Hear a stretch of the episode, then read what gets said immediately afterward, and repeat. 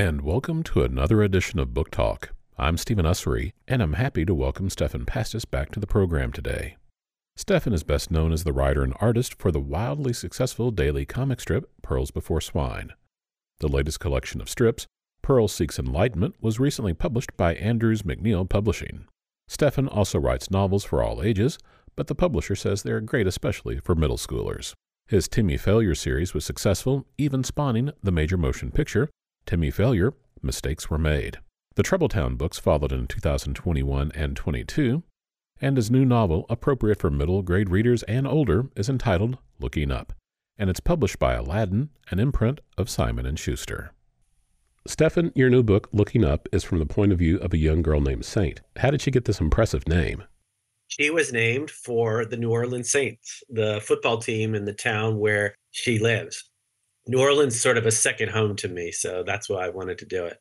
When you thought, I'm going to name her Saint, did you have any reservations of naming her kind of an un- unconventional name? Yeah, I don't know if I'd say reservations. I, to me, it's sort of exciting. In fact, that was the title of the book originally. It was just called Saint. And when I describe it to people, I still describe it as Saint. I still say Saint. But there was some talk about possible confusion like was it religious in nature and then i'd have to say no she's named for the football team so i think it was my combo of my agent and publisher that wanted to change it so ultimately we changed it to looking up is more of a positive title but yeah if i could have i would have not only had that as their name i would have had it as the book title i remember when we talked before about one of your timmy failure books a lot of the titles for the chapters were kind of puns on song lyrics or song titles and so I think something like Saint No Mountain High Enough would have been great for this, but they're just regular puns, it seems like in this one. Oh my God. If there's a sequel, I'm using that. I'm stealing it from you.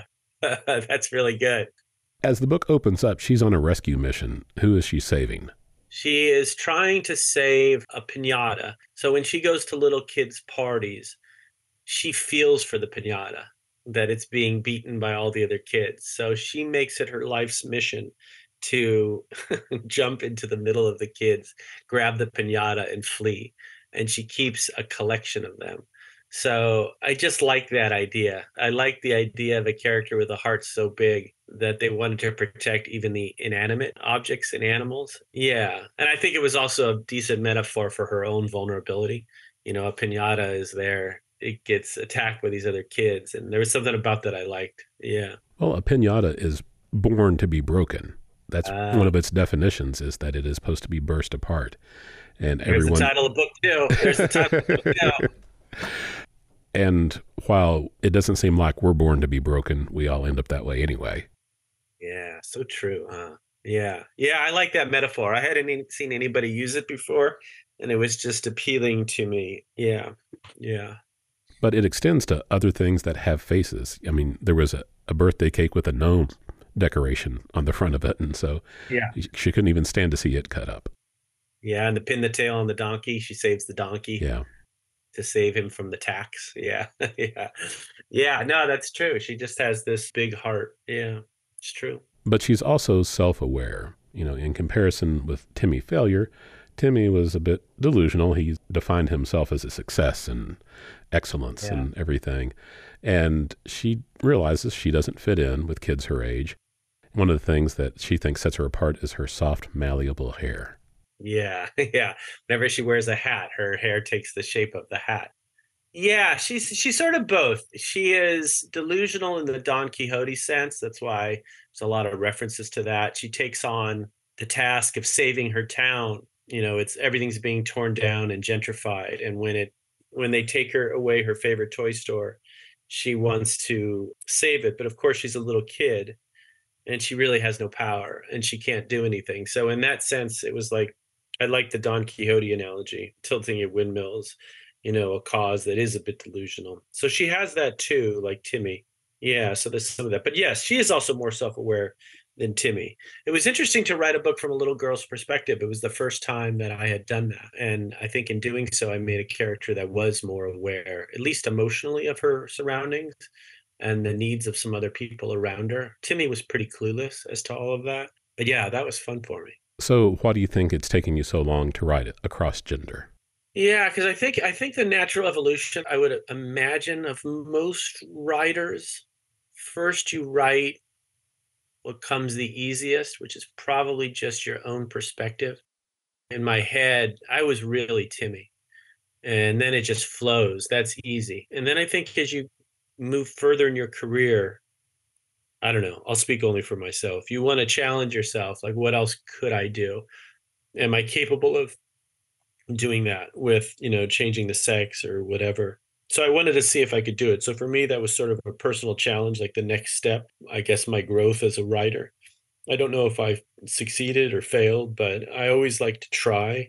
I don't want to do the same thing over and over. Of course, I've done the same comic strip for 22 years, but I try to keep that interesting to me. But the books are a chance to really stretch. Like I'm doing this book right now that's completely different than anything. It's this travel book, kind of like a book of David Sedaris type essays just to make people laugh, but based only on my travels. Part of the reason I've been traveling the country so much. So I again, I'm doing it for the same reason I did Saint, something totally new that I've never tried. Can I do it? Or the Timmy Failure movie. Can I write a movie? I don't know. Let me try. That's how I keep it interesting for me. I just want to see what I can do. I'm not afraid of failing. I fail all the time. Yeah, that's fun for me. Well, I think it was Paul Theroux I heard, said about his travel writing that you want things to go wrong when you're traveling, especially if you're writing about it, because it gives you something to write about. So funny you say that because if, if I turn the thing, you would see there are 16 Theroux books all in a row. I think I've read every single one of his, eh, not the fiction, but the nonfiction. Of course, he's not trying to be funny, but it was interesting to see how he did it. But also, more specifically to your question. So, when I do these travels, I put myself in situations where things could go wrong, where it's either hopelessly like a boring or crazy or out of the way place. Like I was recently in Singapore and I went into this really nice Chinese tea house, which is very formal and has a whole process that you have to follow. And I knew I don't listen well. I'm not going to follow her directions well. And it was, it was, as I imagined, a disaster. And so it's sort of funny. It's sort of like cheating it. I, I'm putting myself in places where things will go wrong because I know I'm gonna write about it. But you know, that's it. So yeah, I read just a ton of Sedaris. I read, you know, the Mark Twain travel stuff, Theroux, all of Bryson to try to get myself to that place where I can write this book. Anyways, I took a very sideways turn in this question about looking up. As an aside, Richard Zacks, Z A C K S, wrote a great book about Twain's travels in order to do his big speaking tours. And it's a fabulous book if you, you want to check that one out too. I can't remember the name of it. Ah, Richard Zacks. Totally. Oh, that's cool. Because he has this other ah, fabulous book called An Underground Education, just about all sorts of weird and things we probably shouldn't know too much about.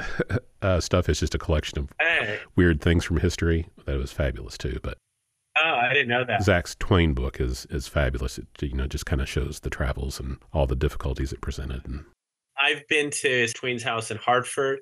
They let me in to go touch his writing desk, which was beyond the billiards table in this room in his house. I've been to his grave, which is in Elmira, New York.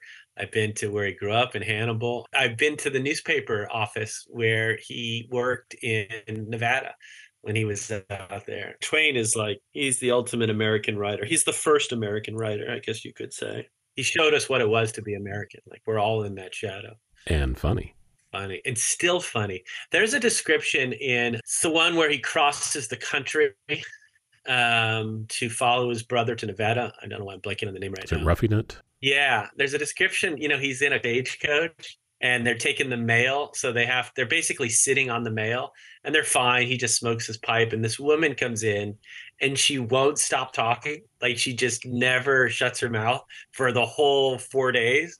His description of that is as funny today as it was then. It, it's so hard for comedy to hold up. Like what an inspiration that is. It's crazy.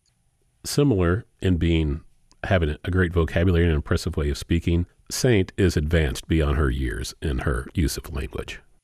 Yeah, I never I never shy away from that because here's my theory on that. When I was a little boy and I started reading Peanuts comic strips, I know that was the first time I had seen, you know, words like grief definitely the first time I had seen the word theology or philosophy, first time I'd heard of Beethoven.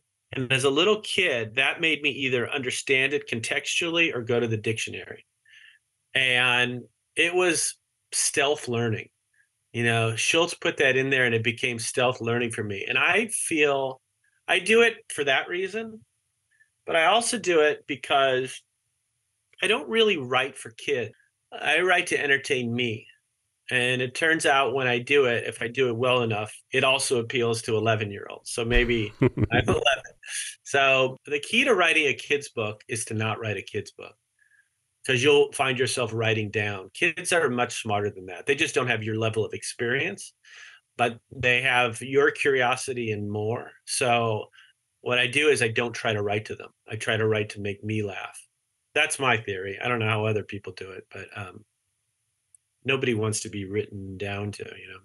And with your experience in writing Pearls Before Swine and it being such a condensed, stripped down thing, that writing for children, you don't want purple prose. You want it direct and you want it easily understandable.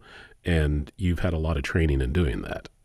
Ah, that's a good point. I think if you're a bit of an iconoclast, if you do a, a syndicated comic strip, at least in my generation, you're always asking yourself, can I do this? I think I can. Like I did this Trubble Town series where I didn't number the chapters in the right order. You know, it'd be chapter one, then 21, then back to six. So I just thought, can you do that? Like I had a Timmy book that had four endings. Like it just ended. He thought it was over. Then there was another. I just tried to do things where when I was a kid, I would open the book and go, "Oh, you can't do that. Oh, that's funny." Like I just, I'm still a kid, I guess, at heart. I don't know. That just I love stuff like that. I love doing that. Early on the book, she's at a birthday party for her neighbor, Daniel Chance McGibbons, and he is more Dulcinea than he would be Sancho Panza in the story. Yeah, I guess that's true, huh? Because she's she seeks to save him, right? Yeah. In Quixote, that's the woman he seeks to save. Yeah, I think that's true. Now that I'm thinking about it, it's been a couple years since I wrote it. I think that was sort of the idea that she seeks to save someone who doesn't ask to be saved, which, which is, I don't know, is kind of funny to me. She looks at him in such a fawning way, but he really doesn't want much to do with her. He's fine without her. So I think that's a Don Quixote trick too. Yeah, there's got to be 30 or 40 Don Quixote references in there. I think in the very beginning of the book, she describes the number of steps it takes to get from her house to her favorite toy store because she's counted. And I think the number is 1605, and that's the year Don Quixote was written. I just do that for myself. It just I, I like to you know put those little Easter eggs. If I'm the only one who ever catches them, that's fine. It amuses me. But Daniel is very similar in the Saint that he's not really good at enjoying traditional parties. Yeah, they have a lot in common. And he, instead of going to parties, just immerses himself in his creativity and his drawing, which may have a resemblance to one Stephan Pastis. so, so when she finally does see his drawings in the book, I actually filled the drawings on Daniel's wall with some of the characters I've created through the years, like Total from Timmy Failure and Rat and Pig. And yourself? Yeah, myself. Yeah. So both kids have a way of escaping. So they do have that in common. She's very funny, and you are as well. An author once told me you have to put a bit of yourself in every one of the characters. And then there's a, a Greek restaurant owner a little bit later named uh, Sparrow. So it seems like, you know, you spread yourself around pretty good in the book. I do. Everyone in my family owned a restaurant at one time or another. I'm, I'm Greek. Yeah, Sparrow's a pretty common Greek name. They call them the Sparrow, I believe, in the book. When I was younger, when I was still a lawyer, I got to meet Schulz and I asked him that question. I said, which character are you in Peanuts? And he said, I'm all of them. You have to have a little of yourself in every character for that character to really be written realistically. So, you know, he was Charlie Brown, Snoopy. He could be Lucy. He could be Linus. He could be Schroeder. And I think I followed that my whole career. I know there are great writers who can write a great character that's not them. I think of like a Tolstoy, who there's no way he could have been 175 different people. So obviously it's possible, but for me, I think all of them have at least some aspect of me. That's how I do it. Daniel also uses a cane to help him walk, which is another thing that sets him apart from the other kids. Yeah, I sort of learned this thing. I started doing it with Timmy early on. It's kind of a trick stolen from Disney movies, which is if you give the kid a kid or your main character a vulnerability from the start, in Timmy's case, it was no father. In Saint's case, well, it's also a situation like that. In Daniel's case, it's this cane. You know, he can't walk well. I think that's a useful device when you're writing, or or even like Rear Window. You think of from the beginning, he can't move, or Chinatown, he's got his nose cut for almost the whole movie. There's something about it. If you give your lead character a vulnerability, it brings the reader in, allows them to empathize or sympathize with that main character more and root for them more. It's particularly important when I do books, especially Timmy Failure, because he has some areas of his personality that can be arrogant or put people off. So you really need that vulnerability. Like Rat in Pearls doesn't have it, but he's friends with Pig, and that sort of saves because Pig is sweet. So you got to have that thing to root for the character. And uh, for Daniel, it's the cane. Daniel lives with his uncle, and Saint lives with her mother. Her father's not there. And I asked one author, I said, you know, what is it with all the, the missing parents in children's stories? And she told me, you have to allow the kids to have some agency. And if they have attentive, present parents, it's really hard for them to get into adventures. Oh, that's so true. And think of Peanuts. He removes the adults altogether. You never see their parents. The kids all have agency. Yeah, it's the key not to keep coming back to Peanuts, but there was a sequence of three Sunday strips in the mid 50s where Schulz showed adults. Charlie Brown and Lucy were at a golf tournament and all the fans are adults. It blows your mind. It's so weird. Schulz hated years later that he did it. I don't think he wanted those strips in the books because it did. It took away that agency. But yeah, that's an interesting way to look at it. That became a big theme of the Timmy Failure movie we did agency. Like in the pin, the peak of the movie, Timmy has a teacher with his counselor where they talk about agency. Yeah, I've never thought of it that way, but I can see that must be part of the reason why I do it. I've always thought it was just to sympathize or empathize with the character, but I think you're right.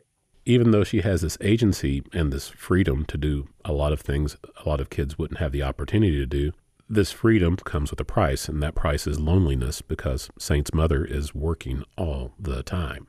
Yeah, that was definitely me growing up too. My mom was working. I remember I would just come home from school. There'd be nobody home, and I would watch Sesame Street, Mr. Rogers, the electric company. The TV was sort of my companion uh, growing up because both parents worked. So that's probably in there too. You know, it's funny. I think I might have said this to you the last time we talked, but I write in a very odd way. I try to distract myself. Most writers try to focus. I play music at a crazy loud volume. It makes it such that I can't focus. And then I write. I don't do this when I edit. When I edit, the music's off. But what my theory is is that it allows sort of the right side of your brain or the subconscious to be more present. And the result of doing that could be nonsense, but the result of it also could be a book that is laced with stuff that is floating in your head that you don't normally acknowledge. And as I talk to you and I talk about these different things, like the loneliness, I go, oh, yeah, that was my life but I don't do that on purpose. I don't sit there, I don't diagram something and go, "Oh, this happened to me when I was 8. I will use this." That that never comes up, not even a passing thought. But this manner of writing that I do, it does come out. And I look back and I'll go like, "Oh, that's my grandmother." Oh, yeah, I know who that is. But I'm not really a participant. It sounds very strange and uh, ethereal, but I do think there's something to that. So, what music were you listening to? Oh, yeah. I have like 35 playlists on my iPhone and I cultivate them so it's, you know, there's no show tunes. Like it tends to be kind of dour. So uh, I'll just flip through one right here REM, Shane MacGowan, Sinead O'Connor, Moby, David Gray, The Mountain Goats, My Morning Jacket, The National. That is some sad dad music right there. Yeah, my friend once described my playlist as music to kill yourself by. it still makes me laugh. Um, anyways, but yeah, yeah, it gets me in the in the mood. I just blast that. That's how I've written everything I've ever written, from the strip to Timmy Failure to Trubble Town to now Looking Up. I have always written it to crazy loud music that would probably distract most people. What most writers ask when I tell them that is, "Oh, you mean music without words?" And I go, "No, no, I definitely definitely have words. I'm trying to do the thing you're trying to avoid. I'm trying to distract myself." So crazy way to do it, but that's how I do it. I really identified with Saint because she wants to do an egg toss competition with her mother because she wants to win a shopping spree at her local toy store. And I myself, too, was a clueless kid and I didn't understand all the financial hardships that my mom, who was a single mom, was facing when I was that age. Me too. Like, I mean, it's funny. I grew up in a town that is wealthy in Southern California, but we weren't wealthy. So I was always an outsider. My dad owned a little liquor store. My mom was a secretary. My dad wasn't home very much. My mom wasn't either, but I think I was more raised by my mom. So she was always behind in the bills, the mortgage, all that stuff. So it was the case in the Timmy books, and it's the case with looking up. So yeah, that came out in this one too. And as to the egg toss, the way it worked in the book is you bring a parent and you and the parent do this, but her mom works, so she can't bring a parent.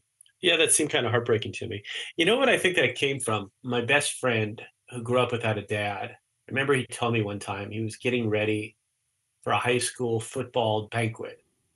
It was the first time he ever had to put on a tie, but he didn't know how to put on a tie because he didn't have a dad and his mom didn't know how to tie a tie and it was this moment of realization for both of them like oh this is a moment where a dad would have helped i think that sort of infused that scene with saint when she wants to participate in an egg toss but you need a parent any parent but she doesn't have either of them i think that's where that came from and because her mom can't be there at the egg toss for her, she ends up throwing eggs herself oh yeah doesn't she just throw them at people no, at a tree. What, oh, She's at tree? a tree. Yeah. Yeah, yeah. I think that's how she meets Daniel, if I remember right. But yeah, she has a little bit of a temper. Yeah, she melts down. Forgot about that.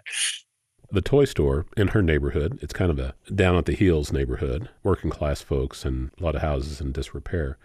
But there's a lot of good stuff within walking distance. There's Sparrow's restaurant and Punch's toy farm, and that is one of her most cherished hideaway places to go to you know what I think I, I had in mind? I'm in New Orleans once or twice a year. I'll stay there for just two weeks and I stay in the different neighborhoods. And I think that was what was in my head. I mean, I very loosely set this in New Orleans. Obviously, her name is the name of the football team, and the houses that I crudely draw are shotgun houses. But that's what I had in mind.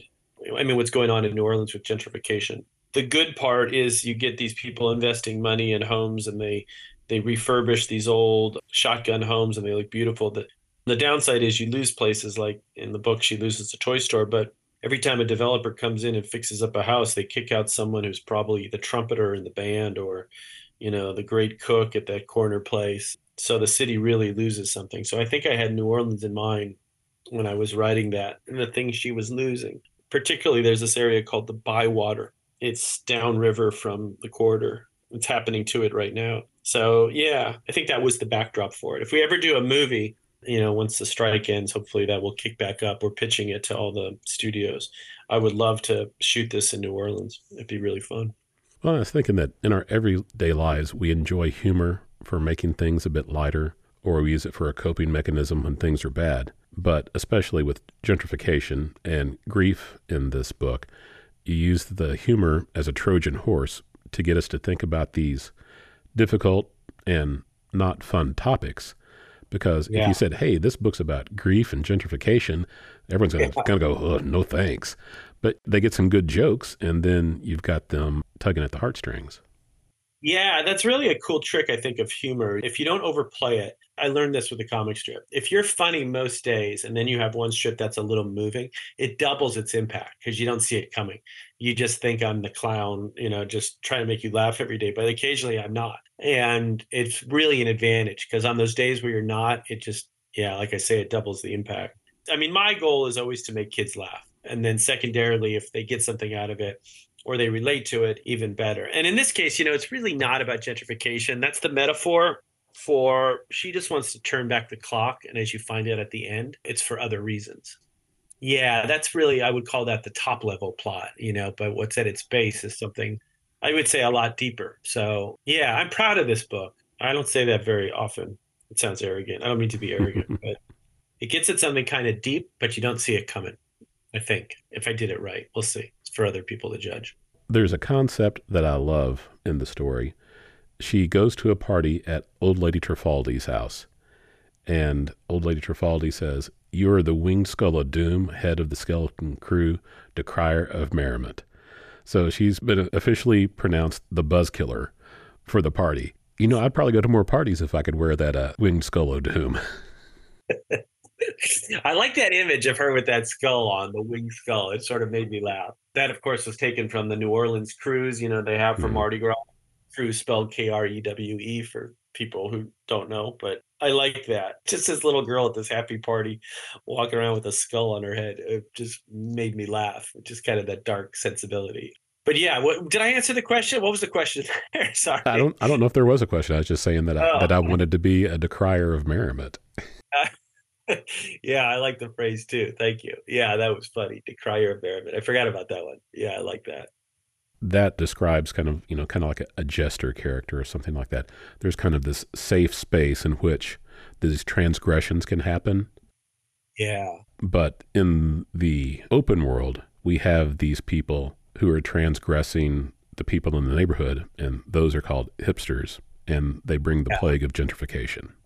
Yeah, it's funny. You know, I'm thinking about it now. I think part another thing that sort of infused it was this when you're in New Orleans, depending on where you are, when you are, what state you're in, it does seem to be that there's more spirits and souls walking around those streets than living people. I mean, it's so weird how alive the dead are in New Orleans. You know, from the cemeteries, which in how many cities are the cemetery one of the main attraction? And not because there's famous people there, just because of what they look like. This girl has to come to terms with a lot of heavy things in life. And with New Orleans and death being so prevalent, this is the city that that should be set in. So I don't think that answered your question, but I think I was focusing on the last question. Uh, what was this? I'm one behind. I'm always one behind. well, this one was about the, the curse of hipsters and gentrification. Oh yeah, yeah, yeah, and that's that's the case too. You know, I saw it in New Orleans. Like you, you just you wander these streets, and in the home next to you is a bachelorette party, and in the home down the street are a bunch of frat guys, and something is definitely lost in the town when that happens. Because New Orleans, at its best, is you walk down the street and there's a restaurant in this corner joint, and you wouldn't even know about it because there's no sign. Someone has to tell you, and um, you know, and then the corner grocery store where everybody knows you, and then the bar where the same guys are sitting on the same stools every day. There's something to be said for that, and you don't want to lose that. So New Orleans is wrestling with it right now. It's a real issue because once every neighborhood is the hipster, then how, how is New Orleans different from any other city? What makes it different are its people. So you don't want to lose that. So she's fighting that. Yeah. In another similarity to Timmy Failure, Saint has a somewhat animal sidekick, not a polar bear like Total was, but a turtle named Dr. Rutherford B. Hayes. First off, how many kids' books have Rutherford B. Hayes? One of my neighbors when I was a kid claimed to be a descendant of Rutherford B. Hayes. His name was No Bert way. Hayes. Yeah. I think he was from Pens. Was he from Pennsylvania? I want to say I went to his house. I think I went to his house. I think I was the only visitor. Um, yeah, it just sort of made me laugh. It's such an odd thing for a kid to uh, name a turtle. I think the turtle's name was originally Rocks because she found him at the bottom of a creek bed and his shell looked like another rock. But then he, the turtle, who is very well read, insisted on this name. And I think it's Dr. Rutherford B. Hayes, Yes. which, is, which is even odder because Rutherford Hayes wasn't a doctor. That just made me laugh. I always think that the key to humor is incongruity. So if I can't find the incongruity, it's probably not funny. So when you think of a turtle, I don't know, you think of something without a personality who's just kind of a bump on a log, almost literally. For that turtle to be erudite and have these references and this huge vocabulary, kind of not what you were expecting. So that just made me laugh. But also, I love the use of the turtle because just like Saint and Chance, you know, a turtle can go back and hide in its shell, just like, you know, Saint and Chance can go hide in their respective delusions or whatever it may be, or creativity. Or um, I like that. I like the idea of a turtle with its shell. felt perfect. And Hayes was one of those many 19th century Ohio presidents. Ohio, yes, I have not yet been to his house. Yes, it, uh, yes, you're right. Also, someone on the internet several years ago did a parody of Jim Davis's Garfield strip and put President Garfield in Garfield the Cat situations. And that was pretty darn funny too. See, that's funny. That's great. I think that's fantastic. that's really funny. I like that a lot. Do you think Saint is going to have further adventures or has her story wrapped up? Uh, could go either way. This can stand alone nicely as a single volume. part of me worries if you do sequels, you dilute the impact of that first one a little bit. But there is a second book that I have mapped out. I could see myself doing it. It's an Alice in Wonderland type tale where they end up losing their home in New Orleans. They go to, of all places, Phoenix, Arizona. Could not be more different. And again, she's a latchkey kid, but now she spends the afternoon in the library playing with other kids, hiding in the stacks, playing hide and seek. Anyways, one day she finds this hiding place that no one has tried yet, which is in the air conditioning duct but she falls. And when she falls down the duct and she hits the bottom, she finds herself in a whole different land. So, in the same way that the first book is like a Don Quixote type story, the second one is an Alice in Wonderland type. So, I would like to do the second book to explore that. But if I don't, it stands alone. I could just see a gap in the books open up and just a smile being there from the, the Cheshire Cat. Yeah, wouldn't that be great? yeah, so I do have a second one in mind but I'm fine either way. This is one where the story is complete at the end of the first book, bigger stakes and all that. So I think I was conscious of that when I was writing Saint. So when we last spoke, you talked about how comedy is rhythm. And so is that still something that you believe? Oh, for sure. They are close cousins. I think that's part of the reason why I listen to music when I write. The example I always give, like if anyone doubts that this is the case, is think of a stand up comic. I might have said this to you last time he's telling a joke. When he hits the punchline, he misstates a word, but then he restates it immediately. So the punchline has been delivered. The joke is ruined. Why is it ruined? He still delivered the punchline. That's because it's music. It's no different than hitting the wrong note when you're closing out a piece. Like there's a rhythm. I mean, listen to Chris Rock or even watch how he moves on the stage. He's constantly moving in like this figure eight. Everything he says has a rhythm to it, a rhythm to it, a rhythm to it. Like it's music. It's music. So you can hear humor you can hear an extra syllable, a misplaced word. They are close cousins. I don't know how that works, but I'm pretty sure it's the case. Now, I'm going to tell you a couple of quick stories here that kind of point to breaking rhythm is also important in comedy. The first story, it's about music. And I went to go see Robert Plant on the Now and Zen tour. And that was the first tour he was doing Led Zeppelin songs after the breakup of Led Zeppelin. Yeah. And he was doing Nobody's Fault. I mean, I was right in the front row at Barton Coliseum in Little Rock, Arkansas. Had a microphone that had a long cable on it, and he was doing his moves around the stage. And he does a spin and he stumbles. And then he looks up and he smiles and he says, Nobody's fault but mine. And that just took it to a whole different level because it wasn't what we were expecting. There was a mistake that happened.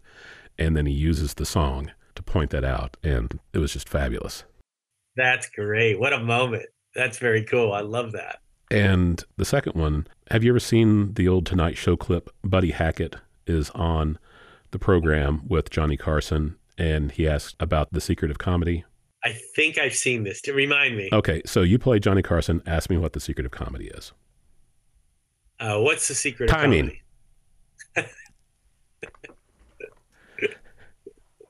so I was dating a woman. She lived in the D.C. area, and I'm here in Memphis. And we met in Durham, North Carolina. She was presenting a paper at a conference at Duke, and we were wasting some time. Went into a convenience store, and as we walked in, I said, "Hey, ask me what the secret of comedy is." And she goes, "Okay, Steve, what's the secret of comedy?" And then I didn't say anything. And we went in the store, and we were just looking around, shopping, wasting time. Every once in a while, she'd come up and she goes, Steve, what is the secret of comedy? And I wouldn't say anything to her. I just turn and walk off and go someplace else. Then we pay and we leave, and I turn to her and I say, timing. And she didn't find it funny at all. And that's why yeah, we're no lo- that's why we're no longer a couple. I would I would have waited till she was just nodding off that night. well, that's why you're a professional. yeah. No, but you know what's funny? That Buddy Hackett thing, the thing about timing, if you think about that logically, so if a joke is just words, information given to you, if that's all it is, what does timing matter? Who cares? Pause an extra second, whatever. It's just words. I'm going to give you the words. The same as if I taught you about Andrew Jackson, I'll still give you the information. So it's obviously not that. It matters how you say it, the rhythm in which you say it. That's music. That's a very clear example to me. Like it had and I think that's probably yet another reason why I listen to music when I write. Yeah, I hear comedy. I can hear an extra. My son has that ability too. Like I'll have him read the strips or the book, and he'll point out the syllable that's not needed, or ending on the wrong word, or burying the the word that carries the punch in the middle of the sentence instead of ending on it. You know, so just all that stuff. It's all rhythm related, and if you don't have it, sort of like speed in the NFL, like you can't teach it. Like you're either born with that or you're not. You can hear it, and on a good day, I can hear it yeah, it's funny. I mean, I'll watch TV commercials and I'll hear, you know, they're meant to be funny and they'll deliver the line. I'll go, oh, you didn't need the word very. If you had just said blah, blah, like it's like this curse. You go through life like it's really funny. And then when you see someone who's just brilliant, like Zach Galifianakis when he does Between Two Ferns. You ever seen Between mm-hmm. Two Ferns? That to me is the height of comedy. He just interviews these people next to a fern and he always goes out on the exact right moment and you can just tell that's a guy who can hear it like he can hear every word that's needed he comes across as casual but that is really thought out that is brilliant his level of brilliance is stunning yeah the first time i really was conscious of hey the timing is the thing was watching dr katz the animated show and yeah. and h jon benjamin just had such superb timing in that show it was crazy isn't that funny? It all comes down to that timing. Yeah, it's really it's amazing. Someday somebody will do a study of what comedy is, but I know time I know I know there's a connection to music. I just am not a good explainer of it, but I it's about defeating the expectation. I think there are a lot of elements of comedy beyond timing. I think timing is integral. It's it's one of the things you have to have, but it's not the only thing you have because otherwise music would be hilarious. But it's like with the Buddy Hackett joke. You're setting up an expectation of, you know, here's a question format and this is how people answer questions. And of course, you interrupt that. And that's the, the break of the timing is what makes it funny. And those pregnant pauses and then something incongruous said after the pause. You know, it's those pause, you know, it kind of heightens the expectation. So I think you establish a rhythm and then you put in variations on the rhythm and that's where the funny bits lay in the variations on those rhythms yeah there are examples but not very many of the opposite i suppose but really it comes down to incongruity because for example when hackett does that and he jumps on the question he answers like quickly and awkwardly what you're expecting is a normal conversation. And that's how a talk show interview goes. Question pause thoughtful answer so when johnny asks a question he jumps on the question and almost talks over the last word of it that's not what you were expecting that's an incongruous like method of speaking on a talk show so a pun is an incongruity you expect a word to go one way but it's actually this other thing if i can't find the incongruity in something it's probably not funny. So I'm always working on that. Like even the, you know, like the crocodiles in my strip. Crocodiles thought of as menacing and fierce and a great predator, but mine are lame. Mine can't do anything. They can barely function. So you're always you're always looking for that. Or, or like remember when John Belushi was the dry cleaner? Was he the dry cleaner or did he have yeah, or a sandwich shop? And he was a samurai. Mm-hmm. Yeah, he was sandwich shop and, he, he'll slice the bread with the sword. Like he's both sandwich shop owner and samurai and those don't go together. Or you think of the skit with belushi at the greek diner. They practically tell the customer what they're going to order you know what i mean? Like cheeseburger cheeseburger coke no pepsi or whatever it was like that. That's not how restaurants go. Or the soup nazi like you're there to be served not to be yelled at like in seinfeld Laurel and Hardy or Chaplin. One key part of that comedy that people overlook is look how they dress. They are gentlemen. They are businessmen. They are dapper. Now they, they may have holes in the clothes, but in their minds, they're something special. Neither Chaplin or, or Laurel dress as clowns. They're not that. They're important. Then the comedy happens, and that's an incongruity. It's also why clowns are generally not funny and thought of as annoying because they lead with it. Like, here's a guy dressed silly who does silly things, not Chaplin, not Stan Laurel. So that goes to the root of comedy. Or Ricky Gervais in The Office thinks he's a rock star, best boss in the world. He's a doofus.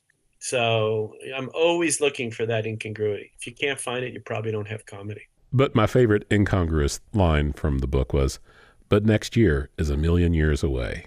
You know, it's fun when you write and you surprise yourself sometimes, like with a line that you're like, oh, that's kind of cool. That's the beauty of writing. It's fun to just discover things and hear what the character says. And there's a moment in Saint, I can't remember where it was, might have been in the toy store, she did something, and I remember thinking to myself, "Oh, there you are." Now I hear you. I think I created you at first, but now you have your own life, and now I feel like I'm just watching. Kind of a weird thing to say, but I've heard other writers say that too. They listen to their characters. If it's a good character, you should be able to hear them. That's the magical part of it. I wish everybody could do this for a living. You know, maybe they can, or should at least try. But it definitely feels like when it's going well that you're touching something bigger than yourself. It's a cool feeling. Yeah, I love that. So I think I've decided for myself, it doesn't matter what you think, what Saint's father's name is. Oh. What's her father's name? George. What's that come from? Saint George is the saint who defeated the dragons. Oh, brilliant! Of course, there's icons of Saint George in all of the. I'm I'm Greek, so we have Orthodox churches, and him slaying the dragon. I should have known that. Yeah, of course, that's great. I'm gonna steal that too. You're just writing the second book for me. This is perfect. Uh, you know, just I'll I'll send you an invoice. That, that's fantastic. I love that. And there's one other thing. You know, I'm I'm kind of a, a nerd. I like to look up names and their meanings. And I saw that Timothy means one who honors God, and who honors God okay. more than a saint. Ah, that's brilliant. Oh, that's funny. I never heard that about Timothy. That's crazy. Yeah. Ah, that's cool. I love that. Can we just meet next time before I write?